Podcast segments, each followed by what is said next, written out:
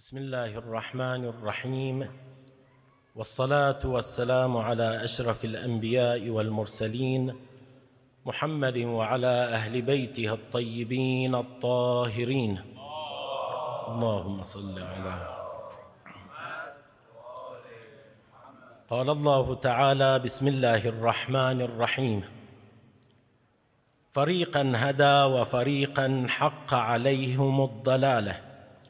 إنهم اتخذوا الشياطين أولياء من دون الله ويحسبون أنهم مهتدون. وقال تعالى من يهد الله فهو المهتدي ومن يضلل فأولئك هم الخاسرون. تناولت هذه الآيات وغيرها من الآيات مسألة الضلالة. وقلنا بأن الضلالة تقع في قبال الهداية. والمهتدي عكسه الضال والمضل. في البداية لا بد من الإشارة. هذه الآيات الظاهر منها بأن الله هو المضل كما تقول ومن يضلل الله. فلذلك قد يرتسم في الذهن أن الله سبحانه وتعالى هو الذي يجعل البعض ضالا والبعض مهتدي. قد هداه الله سبحانه وتعالى. فلذلك ينشأ إشكال حاصل هذا الإشكال بأن الله إذا كان هو المضل وإذا كان هو الهادي فإذا أين يقع الاختيار؟ فما الفاضل أو التفاضل هذا الحاصل بين الناس لا معنى له مع أن الله هو المضل وهو الهادي؟ ذكرنا سابقا في الليلة الماضية بأن الهداية على ثلاثة أنواع. الضلال ليس على ثلاثة أمور وإنما الضلال ضلالان. الضلال الأول هو الذي يقع في قبال الضلال الثاني والضلال الآخر هو الذي يقع في قبال الهداية الثالثة. أيضا لابد من الإشارة إلى أن الهداية تختلف عن الضلال باعتبار أن الضلالة أمر عدمي والهداية أمر وجودي. يعني شنو أمر عدمي؟ أمر وجودي. إحنا نقول بأن الله تعلقت قدرته بكل ما يمكن أن يوجد. ما هو موجود؟ الله فعله. لكن إذا كان الشيء غير موجود أصلا عدم. إن نسب إلى الله سبحانه وتعالى فالنسبه لا بمعنى أن له يد في إيجاد الضلال. الضلال أمر عدمي وليس أمرا وجوديا. فلذلك نسبة الضلال إلى الله سبحانه وتعالى تحتاج إلى تفسير. النقطة الأولى ما المقصود من الضلال لغة وهكذا اصطلاحا؟ إذا قلنا بأن الهداية هي الإرشاد هي البيان والله هدى يعني بينه وفلان مهتدي قد اتضح له الطريق فهو مسترشد. اذا الضلال المقصود منا الانحراف عن الطريق طريق الهداية انحراف عن الطريق المستقيم. فقد تنحرف الفطرة قد ينحرف الإنسان عن نفس الأوامر والنواهي يعني لا يطيع الله لا يطيع الرسول لا يطيع الشريعة السمحة فهو ضال. لكن من بين أن الضلال مو دائما المنحرف بمعنى الذي يعتقد بالأمور لكن يعصي الله ليس ضالان الضلال له معنى اصطلاحي اذا الضلال بالمعنى اللغوي هو الانحراف لكن بالمعنى الاصطلاحي. وبمعنى الذي ذكره القرآن وذكرته الروايات الشريفة يقصد منه شيء آخر انحراف آخر. عادة يكون انحراف قلبي انحراف عقلي انحراف نظري. يعني يعني أن الضال هو ذلك الذي لا يعتقد ببعض الأمور التي يعبر عنها بالأصول أو تكون ضرورة من ضرورات الدين حتى لو كان انحرافه ضلاله عن جهل عن سهو. ضال. الكافر كافر. حتى لو كان معذورا فهو كافر. إذا الضال حتى لو كان معذور يطلق عليه أيضا ضال اصطلاح. إذا الضلالة هذا المقصود منها لكن ما هو منشأ الضلالة؟ عندنا عدة مناشئ. إحنا في هذه الليلة نبغى نفتهم المقصود من الضلال وأنواعه. منلاحظ بأن نوع من الضلال ضلال خطير قد يجر الإنسان هو الذي ينسب إلى الله. الله يضلل يضل بعض العبيد باعتبار وجود بعض المقدمات التي اقترفها الإنسان. الضلال الأول هو الذي ينشأ عن مخالفة الشريعة عن عمد. يمكن أنا أخالف الشريعة وأعلم بأن الصلاة واجبة لكن ما أصلي. ما أزكي وأدري بأن الزكاة واجبة. هذا عاصي. وليس ضالا. نعم في بعض الروايات ذكرت بأن بأن تارك الصلاة كافر. نزلت التارك الصلاة منزلة الكافر لكن واقعا مو كافر اصطلاحا. هذا من باب التنزيل هو أشبه بالكافر من ترك الصلاة. لكن واقعا هو ليس بضال بهذا المعنى وإنما هو منحرف. هو عصى الله سبحانه وتعالى وإن ترتب على ترك الصلاة دخول جهنم كما في الروايات. إذا الضلال هو البعد عن الشريعة مخالفة الشريعة عن عمد باعتقاد أن هذا خطأ. الدليل قد قام على مثلا إمامة الأئمة. الدليل قد قام على حرمة بعض الأمور. لكن يجي هذا يقول هذا مو واجب هذا مو محرم هذا ضال. إذا اعتقد ذلك. أما إذا لم يعتقد فهو ليس بضال. المشكلة بأن هذا الضلال يترتب عليه ضلال آخر. هذا اللي ينسب إلى الله سبحانه وتعالى. اذا الأول منسوب للمكلف نفسه. هو الذي سبب هذا الأمر بمخالفته.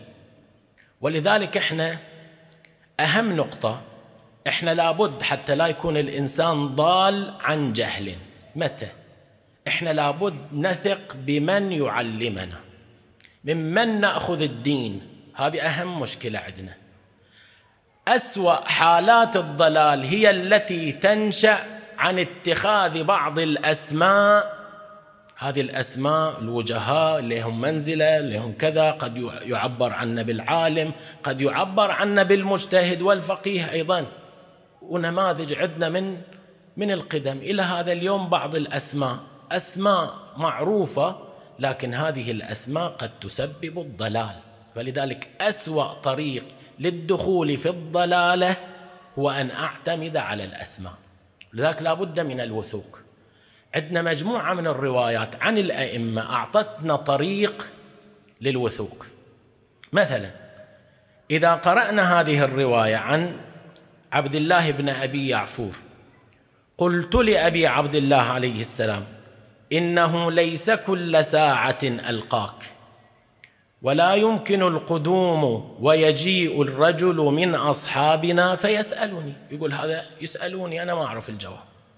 وليس عندي كل ما يسألني عنه. فقال ما يمنعك من محمد بن مسلم الثقفي؟ فإنه سمع من أبي وكان عنده وجيها.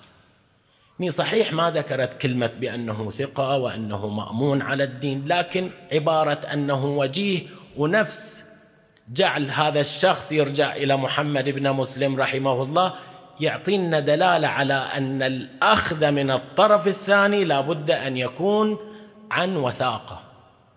دين هذا. رواية أخرى ولعلها أوضح. عندنا بعض الروايات. من قبيل هذه المروية عن الإمام الرضا. يسال السائل. شقتي بعيدة ولست أصل إليك. شقتي يعني منطقتي. ولست أصل إليك في كل وقت فممن آخذ معالم ديني. فقال من زكريا ابن آدم القمي المأمون على الدين والدنيا. كلمة المأمون على الدين والدنيا ما إليه خصوصية زكريا هذا آدم ابن زكريا هني في هالمورد. أعطانا قاعدة كلية الإمام. يقول بأن معالم الدين ما يمكن تاخذها من أي شخص. لابد أن تركن إلى هذا هذه الجهة. ذلك الأسماء ما تغرك. الأسماء لا تغر. فلذلك إحنا عندنا مراكز علمية. فلان يقول فقيه وهذا يقول مجتهد والى آخر ويطرح نفسه. أنا أحتاج أرجع إلى هالمراكز المشهورة العلمية لأن عدم الركون إلى مثل هذا الطريق العقلائي يجعل بعض الآخ البعض يقع في الضلالة. اذا أحد أهم أسباب الوقوع في الضلالة هذا هو الرجوع إلى نفس الأسماء. في رواية أوضح أيضا عن عبد الله بن جعفر الحميري يقول عن أبي الحسن قال سألته وقلت من أعامل وعن من آخذ وقول من أقبل فقال العمري ثقتي فما أدى إليك فعني يؤدي وما قال لك عني فعني يقول فاسمع له وأطع فإنه الثقة المأمون عقب ما ذكر فلان هو العمري كذا قال له إنه الثقة علل السبب في الرجوع إلى هذا الشخص بأنه ثقة مأمون. إذا ما يمكن أنا أرجع إلى أي جهة هي توضح لي معالم ديني. أنا لاحظت بعض مثلا المقالات اللي ترسل. بعضها يرتبط بالتفسير بعضها يرتبط بالفقه وكذا خاصة فيما يرتبط بالتفسير. إحنا بعض الأحيان نلاقي بعض الكلام الجميل. يتكلم مثلا الآية التي ذكرت ضرب النساء. فاضربوهن. هذه. في بعض الحالات. هذه الآية إحنا لو رجعنا إلى كلام أهل البيت تفسير واضح إليها. لكن البعض أخذ هذه الكلمة وقال المقصود من الضرب معنى آخر أصلا خارج اللغة. لكن لأن جميل وفي مناصرة للمرأة وفي كذا فيستقبل.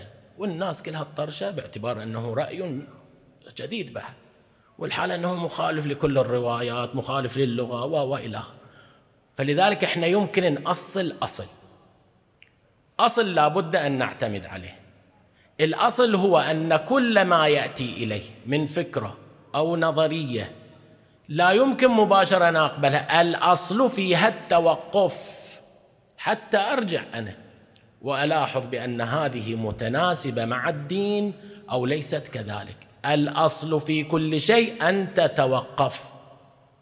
الإمام يقول أخوك دينك فاحتط لدينك. إحنا عادة نحتاط في كل أمورنا الحياتية.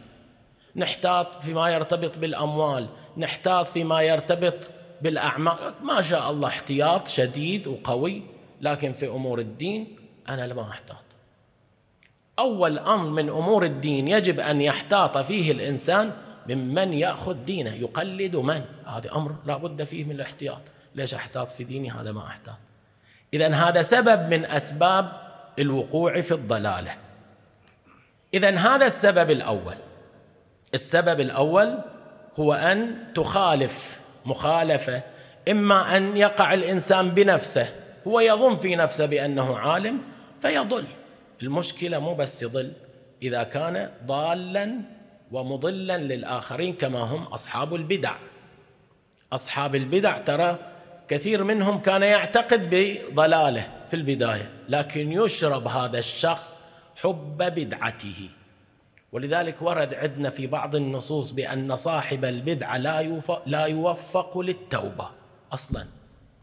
صاحب البدعة لا يوفق يعني رؤوسها إذا أخذت أنت التأريخ وقرأت سيرة المضلين وسيرة أهل البدع. دائما الرؤوس الكبار لأصحاب البدع لم يوفقوا بل يزدادون ضلالا ضلال فوق ضلال. فلذلك البعض ممن كان هو من الفقهاء بحسب اصطلاحنا في هذا العصر. في ذاك الوقت في زمن الأئمة يعد من الفقهاء. فادعى البابية ادعى النيابة فكذبه الإمام. عقب فترة ادعى أنه نبي. ومن ثم ادعى بأنه تتنزل عليه الملائكة إلى أن ألحد صار ملحد. البعض الآخر من الإمامية لما ادعى البابية إحنا عادة الواحد يمكن يصير يعني ينقلب مذهبه لكن من شيعي إلى ناصبي بعيد. ناصبي هذه لين أصحاب البدع هكذا. فلذلك يكذبون حتى الأنبياء. هذا الضلال الآن. هذا الضلال الأول. الضلال الثاني وهو الخطير الذي لا يمكن الرجوع منه. أي ضلال؟ هذا اللي تشير إليه الآية ومن يضلل الله فلن تجد له هاديا المقصود. شنو المقصود من هذا الضلال؟ هذا الضلال يعني أمر عدمي. نسب إلى الله سبحانه وتعالى بمعنى أن الله سبحانه وتعالى رفع اليد عنه. يعني جعله إلى نفسه وكل نفسه إلى نفسه. وهذا مش هذا أمر خطير. الإنسان المؤمن أمره ليس بيده لابد يكون إنما هو بيد الله. ولا تكني إلى نفسي طرفة عين أبدا. في الرواية أو في الدعاء الذي علمه الإمام السجاد للبعض اللهم لا تكلني إلى نفسي فأعجز عنها. أنا عاجز. أصلا حقيقة الإنسان حقيقة العجز الحاجة الضعف. هذه حقيقتي. من الملازمات الذاتية للإنسان ضعفه. أنت مخلوق ضعيف. مو مخلوق أصلك قوي وإنما ضعيف تقوى بالله. فلذلك لو أوكله الله إلى نفسه ضاع.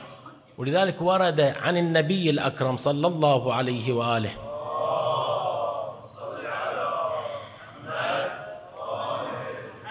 أم سلمة تخبرنا هذه الرواية تقول شاهدت النبي في أكثر الليالي في أكثر الليالي يقرأ دعاء في نافلته أو قبل نومه يقول هذا الدعاء دائما يكرره ما انقطع فسمعته وبكت النبي يقرأ هذا الدعاء اللهم لا تنزع مني صالح ما أعطيتنيه أبدا هو الذي ينزع ولا تس ولا تردني في سوء استنقذتني منه أبدا. ولا تشمت بي عدوا ولا حاسدا أبدا. ثم يقول ولا تكني إلى نفسي طرفة عين أبدا. هذا النبي الأكرم. جعل النفس لنفسها يعني إيكال الإنسان لنفسه هو الذي يعني الضلال. يعني شنو يعني الضلال الآن؟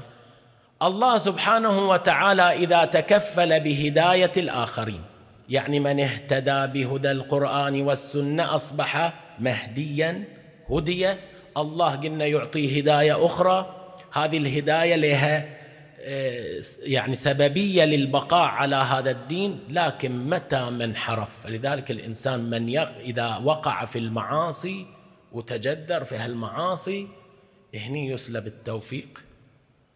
يوم ورا يوم يرفع المولى عز وجل يده فيضل. هذا المقصود من الضلال. الضلال قد يكون بسبب النية هذه الأنانية رؤية النفس حب النفس حب الظهور. هذا يسلب التوفيق فيرى نفسه. إذا رأى نفسه وقع في المعاصي إذا وقع في المعاصي يوما بعد يوم حتى أصبح من أعوان إبليس.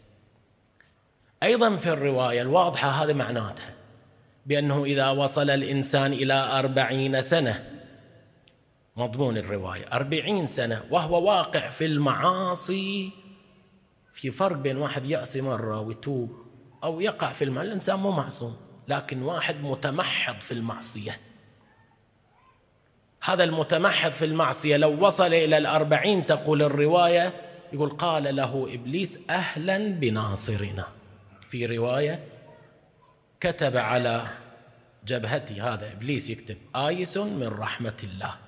آيس من رحمة الله يعني وقع في الضلال يعني أن الله أضله. أضله يعني رفع اليد عنه.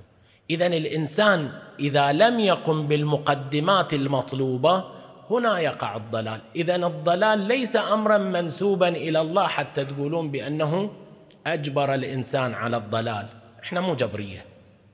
ما نؤمن بهذه النظرية.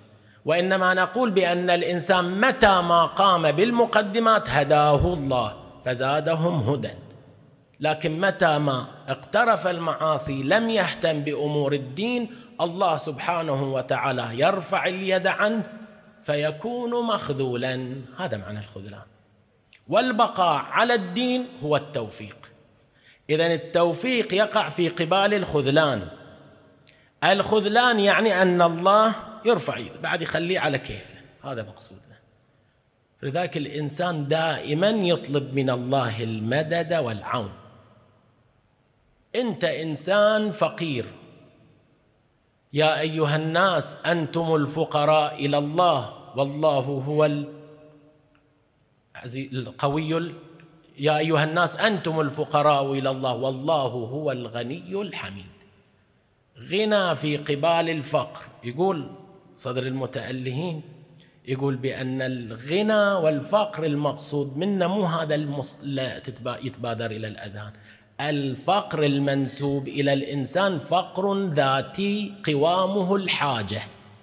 يعني أنت في كل أمورك محتاج إلى الله. والله هو الغني الحميد يعني أن الله في مطلق أموره لا يحتاج إلى أحد. غني إذا أنا أنا العبد الفقير يعني الإنسان يقدر نقدر إحنا نقول بدل ما تسميه الإنسان يقولون الحيوان الناطق نسميه بأنه الإنسان الفقير أو الموجود الفقير المحتاج. عنوان الحاجة. فلذلك ما بإمكاني أنا أرجع عن الله. فأحتاج المدد. إياك نعبد وإياك نستعين. نستعين يعني حتى في أمر صلاتي. أنا لا أصلي إلا باستعانتي. لو لم تعني لما صليت. فلذلك يأتي هذا الضلال. إذا الضلال وإن كان له أسباب نذكرها إن شاء الله في وقت آخر. لكن هذا الضلال الثاني الذي ذكر في المقام. عندنا شواهد إحنا من التاريخ على الضلال. عندنا آية عجيبة. إحنا الآيات أولا قبل ما نروح للآية من الذي يحكم بالضلال؟ الضلال ترى حكم من الأحكام. فلان ضال حكم. مو قضية عرفية. حتى يتضح إحنا عندنا الموضوعات اللي يترتب عليها حكم شرعي على نوعين. بعض الموضوعات يعبر عنها بالموضوعات العرفية وبعضها يعبر عنها بالموضوعات المستنبطة. الموضوع العرفي هو الذي أوكل الشارع الناس لتحديده. قال لي مثلا المولى عز وجل حكم من الأحكام يحرم مثلا يحرم حلق اللحية مثلا. إنزين اللحية ما قال لي متى يطلق عليها لحية متى يصدق عليها بأنها لحية ما قال. هذه هنا إيكال إلى العرف أوكل إلى الناس. متى ما صدق أنه قد أزالها. هنا يترتب الحكم. لكن بعض الموضوعات لم توكل إلى العرف ما أوكلت إلى الناس. وإنما يحددها الشارع الفقيه. لذلك يعبر عنها بالموضوعات المستنبطة. يعني يستنبطها يستخرجها نفس الفقيه. منها الضلال. أنا ما بإمكاني أحكم على أحد بالضلال. الضلال حكم شرعي لا بد من الرجوع في تحديد موضوعه يعني أن هذا ضال أو ليس بذاك. هذا مو بيدي أنا. فلذلك مسألة الحكم بالضلالة هذه أمر خطير. فلذلك لا بد من الرجوع فيها إلى. آية قرآنية فلينظر الإنسان إلى طعامه. قارنه فلينظر الإنسان إلى طعام. إيش دخلها بالموضوع؟ الإمام عليه السلام الإمام أبي جعفر يقول في تفسير هذه الآية أو بيان معنى من معاني الآية ظاهر من ظهورها أو باطن من بطون هذه الآية. يقول بأن فلينظر الإنسان إلى طعامه يعني فلينظر إلى علمه ممن يأخذه. إحنا نحاسب على الطعام إذا كان لذيذ إذا كان حلال كذا. يقول هذا أولى. هذا تفسير باطني. القرآن يقولون عندنا روايات بأن له للآية كذا بطن سبعة بطون إحنا عندنا. العامة يقولون سبعين بطنا لاحظت رواياتنا سبعة بطون تذكر. آية واحدة يمكن أن يستفاد منها عدة معاني. سيد محسن الحكيم في كتاب عنده في الأصول اسمه حقائق الأصول يقول حضر عند أستاذه أحد أساتذته في شهر رمضان في التفسير. فذكر لهم آية من الآيات. هذه الآية فسرها أو بين معنى من معاني هذه الآية في الليلة الأولى فاستحسناه يقول السيد الحكيم. جت الليلة الثانية فذكر نفس الآية وذكر معنى آخر فاستحسناه. وكان يقول هذا أفضل الظاهر من الأول بعد.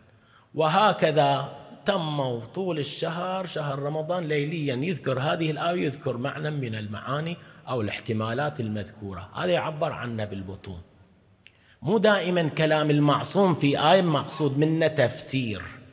يبين حقيقة الم... لا وإنما يبين إما مصاديق أو ظاهر أو باطن للآية. من ضمنها هذا.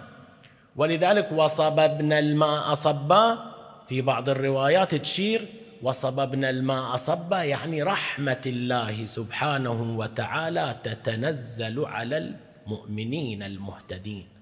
ولا تصيب الضالين والمضلين. فإذا هذه الآية تشير إلى خطورة هذا الأمر وهو الوقوع في الضلالة. من الأسباب إحنا ذكرنا هذا السبب من الأسباب الرئيسية الأسماء مشهورة وكذا. في كربلاء بل حتى في زمن الأمير أمير المؤمنين عليه السلام وغيره حتى في زمن الإمام الحسن لكن في واقعة كربلاء. كثير ممن دخل في المعركة ضد الحسين دخل باعتبار اسم من الأسماء وجيه من الوجهاء. في المصادر يذكرون بأن عمر بن سعد لعنه الله.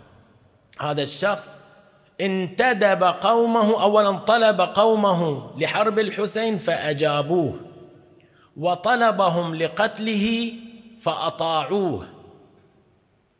فلذلك كل رئيس قبيلة أتت معه قبيلته. عندنا هذا النص موجود عندنا. لاحظوا هذا النص موجود في مثير الأحزان إلى ابن نمل حلي. يقول عمر بن سعد دعا قومه إلى القتال فأجابوه. ما سألوا مباشرة أجابوا. هذا واقع الناس. يعتمدون على مثل هذه الأسماء يعتمدون على الوجهاء. كان وجيه في قومه. وندبهم إلى محاربة الحسين وأهل بيته فلم يخالفوه أصلا لم يخالفوه. فلذلك لو كان وجهاء القبائل في الكوفة بل حتى في المدينة لو أجابوا لو أطاعوا الحسين كانت نفس عشيرتهم ذهبت مع الحسين. لكن رؤساء الأقوام رؤساء العشائر لم يطيعوا الإمام فلم يجيبوا فلذلك تقاعس الجميع. هذه مسألة خطيرة كثير من المجتمعات تعيشها. إلى الآن في بعض الموارد. إذا عدم الالتزام بالمصدر الموثوق يقع الإنسان في الضلال الأول المنسوب له أيضا للإنسان ومن ثم قد يقع في الضلالة الأخرى. الضلالة الأخرى يعني ما يمكن رجوع. ما يمكن يرجع. ما أقول مستحيل لكن عادة الذي يرفع المولى عز وجل يده عنه يكون ضالا. يعني غير قادر على الرجوع أصلا. آيس من رحمة الله. هو من أنصار. يقول أمير المؤمنين عن بعض الناس. يوصف إبليس وعلاقته بهؤلاء. يقول باض في صدورهم وفرخ. إذا واقعوا المعصية وكثرت المعصية بالنسبة إلى شخص من الأشخاص أصبح شيطانا. ترى اسم الشيطان مو للجن.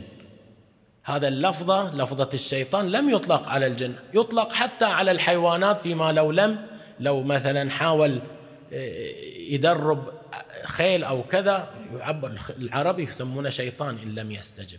الشيطان هو ذلك الذي عصى أو لم يمتثل أمر الطاعة هو شيطان. فلذلك الروايات شياطين الجن والإنس. يكون إبليس ما له شغل به. عندنا رواية تقول بأن أكثر عذاب الناس في يوم القيامة كذا واحد. وذكرت أسماءهم الغريب ما ذكرت ابليس اياهم ما ذكرت إبليس. فهم شياطين من أنفسهم.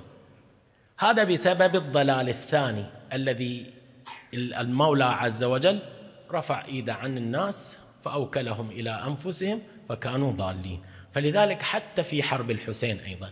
ما وقع لمسلم ابن عقيل. ما وقع لمسلم ابن عقيل؟ ضلال بعضه وإن كان بعضه انحراف. يعني أن يدخل الكوفة وأقل تقدير ما ب 12 ألف من بايع مسلم. في المسجد آخر ليلة يصلون يا ثلاثين. إلى أن وصل إلى باب كندة عشرة ومن ثم لم يجد من؟ يدليه الطريق. هذا أكثر من الإيكال إلى النفس شنو بعد؟ هذا سبب الوقوع في المعاصي وحب الدنيا. لو كانوا يحبون دينهم لما لما جعلوا مسلم بن عقيل في مثل تلك الليلة وحيدا فريدا. الغريب يعلمون بأنه من من نسل علي بن أبي طالب من نفس العشيرة بعد عمه. الغريب بأنه لما علم بصوت حوافر الخيل وكذا الحرب التي وقعت أو المناوشة التي وقعت غير متعادلة غريب عرب مفترض عندكم قيم. وهو لما خرج لهم البعض نساء ورجالا مو بس الرجال حتى النساء. فمن يرميه بالحجارة؟ أخذوا هذه بعض النباتات فأحرقت ورميت عليه. وبعض بالسيوف بعض بالسهام. يعني الوضع غريب ما الذي حدا بهؤلاء أن يكونوا كذلك؟ طبعا مو شيعة ذيلين إحنا عندنا يقولون شيعة الحسين شيعة كذا. لا أغلب أهل الكوفة ليسوا من الشيعة كانوا. وأغلب الشيعة كانت في السجون. أربعة, أربعة آلاف تقريبا مسجون. أربعة آلاف. الكوفة إما من أهل الخوارج بعضهم بعضهم من هواهم هوا بني أمية وبعضهم لا يهتم بالدين أصلا مو محسوب. وبعضهم محسوبين على العامة.